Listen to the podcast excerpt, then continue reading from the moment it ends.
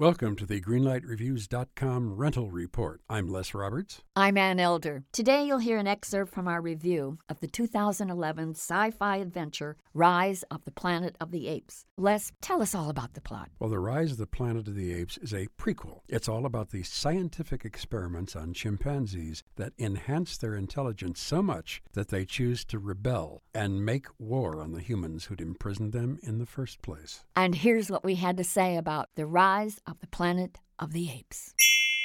I was surprised that I liked The Rise of the Planet of the Apes as much as I did. I loved the story, and I was really captivated by the wonderful way the technicians have developed their C G I powers to create this whole population, a whole city filled with apes that I really believed were real. There is a scene towards the end of the film, very close to the end of the film, is the climax. It takes place on the Golden Gate Bridge. Right. You'll never forget it. You will never forget it. This is absolutely astonishing. The whole film is astonishing. Right. There are so many stunning sequences. It's very sharp. So for me, Rise of the Planet of the Apes rates a green light. I was absolutely amazed at how good it was, how much I enjoyed it, and how much it made everybody think. I'm giving it a green light as well. So, two green lights for The Rise of the Planet of the Apes.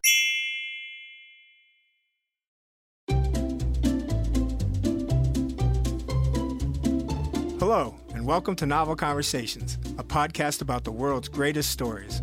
I'm your host, Frank Lovallo, and for each episode of Novel Conversations, I talk to two readers about one book, and together we summarize the story for you.